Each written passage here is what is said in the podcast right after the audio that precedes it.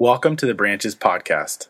Following the lead of Jesus, we seek to embrace people regardless of their background or their present ground in the hope they find holy ground. We are a church for people who don't go to church.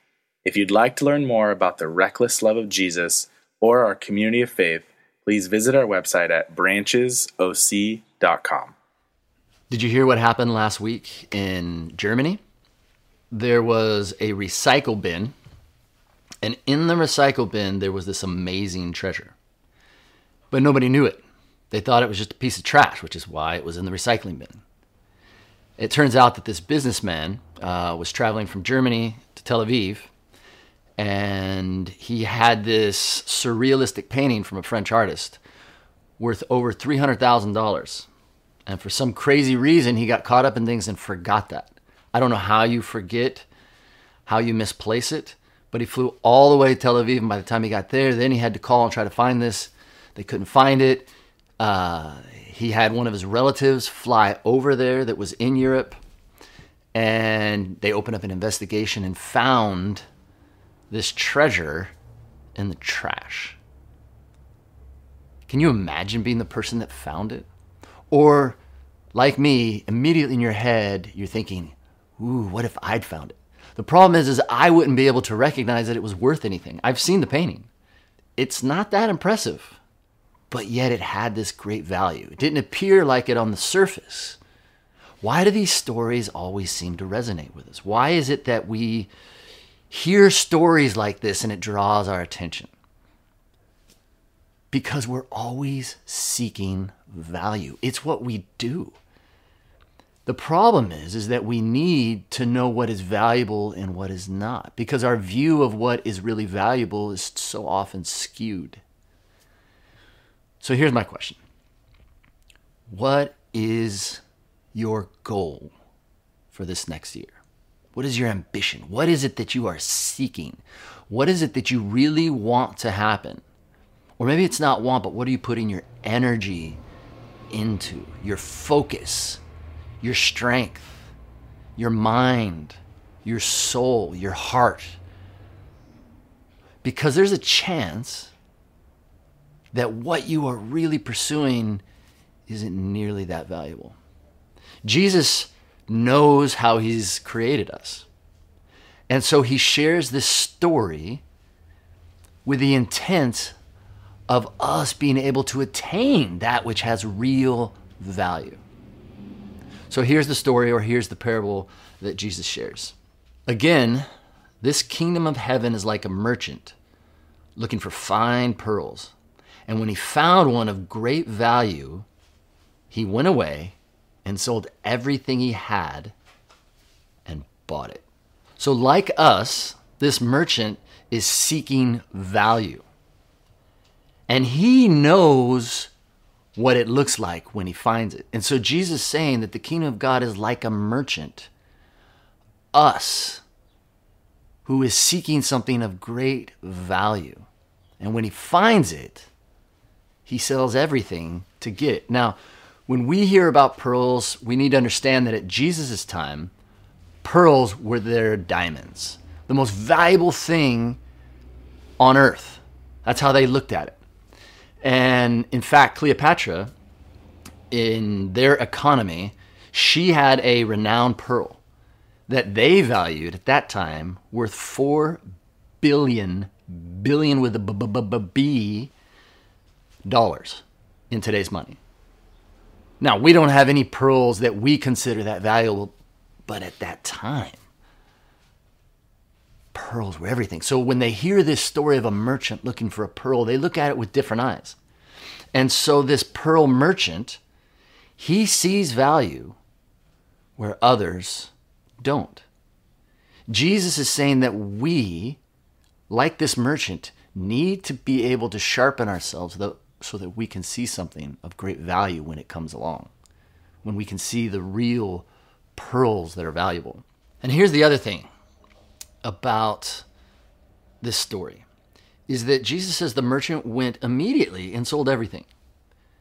You don't do it halfway. You can't put this life, that's what the pearl is. It's this life that Jesus is offering us. You can't put it on layaway. You can't do it incrementally. You know what? I'm going to do a little bit here now. I'm going to give a little bit up and then a little bit and a little bit because then you can never really have the pearl. You give it all away, you surrender everything, and you pursue this because it's worth it. And when we unconditionally surrender, then you get to see God's presence consistently. And what happens is, is there's this fearlessness that enters into our life because we know we have nothing of value to lose because we have that which we cannot lose. We have this full, abundant life that God has offered us. And so fear and anxiety and anger begins to fade into the background. And so when difficulty comes, when those things that we've been holding on to, that we have officially surrendered, but they're still part of our life because we've got to be stewards of it. We have to be stewards of our health. We have to be stewards of our finances. We have to be stewards of our relationships. And when those are threatened, we're going to be sad. When I got really sick, it wasn't like, oh, this is okay. No, I was still bummed. But I didn't have to worry about fear. Maybe right now you're in a tough financial situation. So many of us are. Maybe you're in danger of losing your job or your business. That's never going to be a yay situation. But because you have that which is truly valuable, you're not afraid. The anxiety begins to fade away because you can live fearlessly because you've got nothing to lose. So, this decision to surrender everything is a decision of choosing that which is really valuable. Instead of holding on to all of these trinkets, you put the trinkets to the side and you seize with both hands, with your entire life, you seize this pearl of great price. You seize on to God and you say, you know what? You created me. I belong to you. So I surrender myself back to you. I belong to you because I believe that is the most valuable thing I can do for me. Be selfish with it. God is saying, look, this merchant was seeking value. I'm showing you value. Have the eyes to see it. Have the courage to sacrifice those things that aren't nearly as valuable. And it's worth it. If you were to ask me, is this worth $500? my first question would be what? Because right now, at this moment, I don't have $500. I can get it, but I don't have it liquid. So if you told me, hey, is it worth $500? My first question would be what? What are you talking about? If you said, hey, I've got this stapler, no, I'm good. I don't need it. But if you told me I could get a brand new truck, I kind of love trucks. If you told me I could get a brand new truck for $500, I'd say, give me 10 minutes because I'll find a way.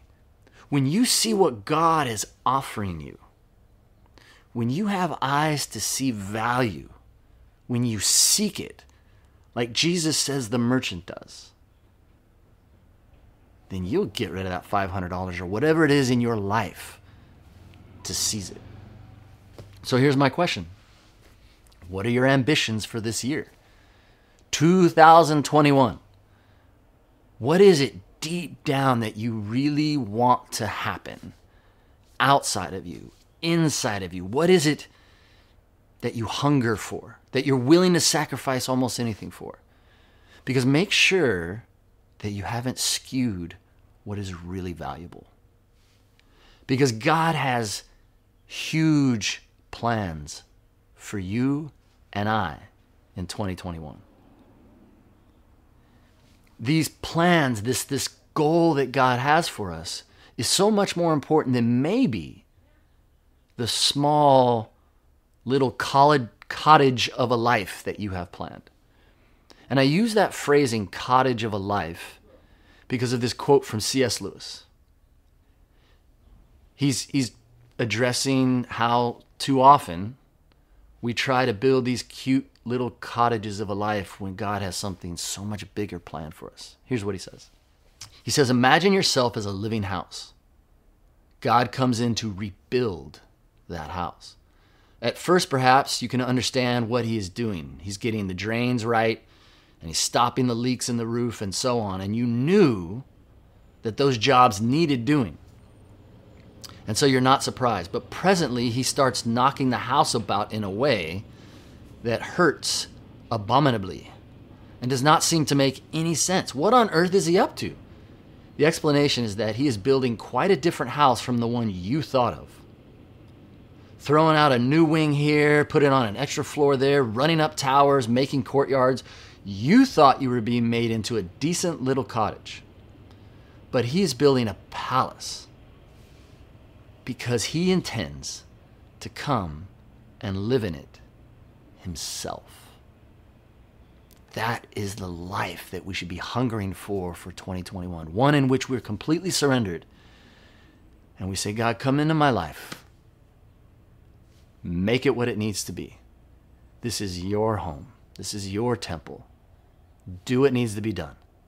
Don't just try to make what I had planned, fixing a few things here and there. Like, I'm scared because I don't know what you're going to do, but I trust you. Here it is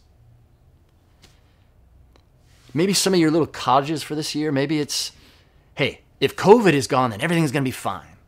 No, it's not.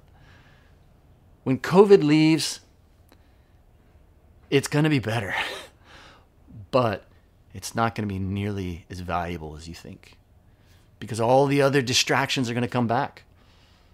The economy recovers, or as so often we do in the new year, what if I lose weight? Then things would be great or if I get this certification, or if I get this degree, or if I get that relationship, or if I lose that relationship, or if I get pregnant, or if I get that house, or if that check comes in, or if this sickness disappears, if my disease washes away, if this deadline is met, if my children acquire this. Those are little cottages of ambition. But God has a palace planned for us, something larger than we could ever imagine. But we need to set aside these small ambitions so that the real life can come. And the problem is that most of us would like this kingdom and then we'd like to add on, add on these other little things seek and grasp and hold on to this life that God is offering us here in 2021. He offers it to us every day, but it's just a great time to step back, look at the year, and be honest with what we're seeking.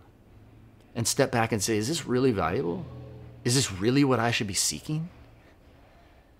Or is there a chance that there's something right in front of me that God is, is offering me and I'm settling? I'll close with this one story because I think it really, well, I just love the story.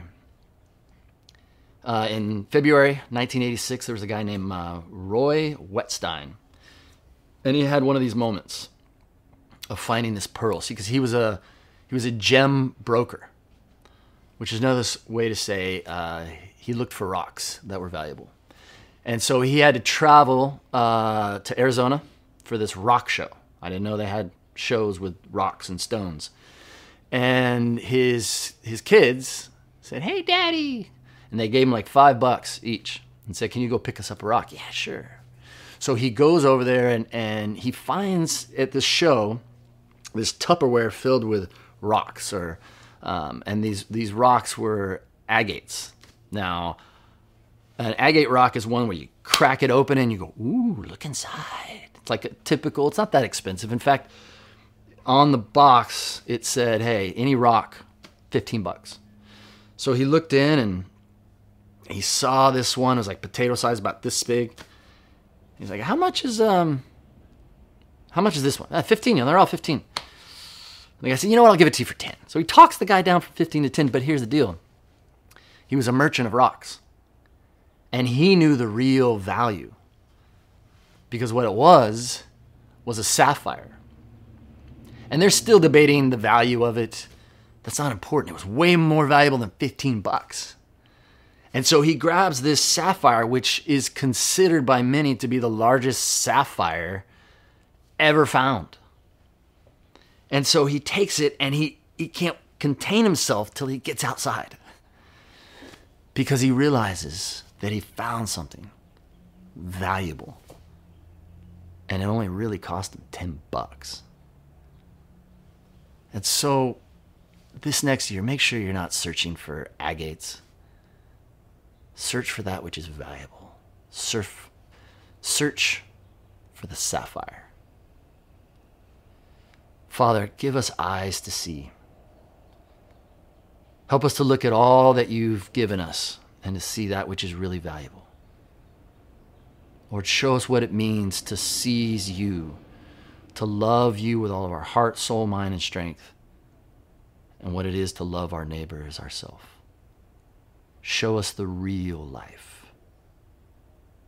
We ask this in Jesus' name. Amen.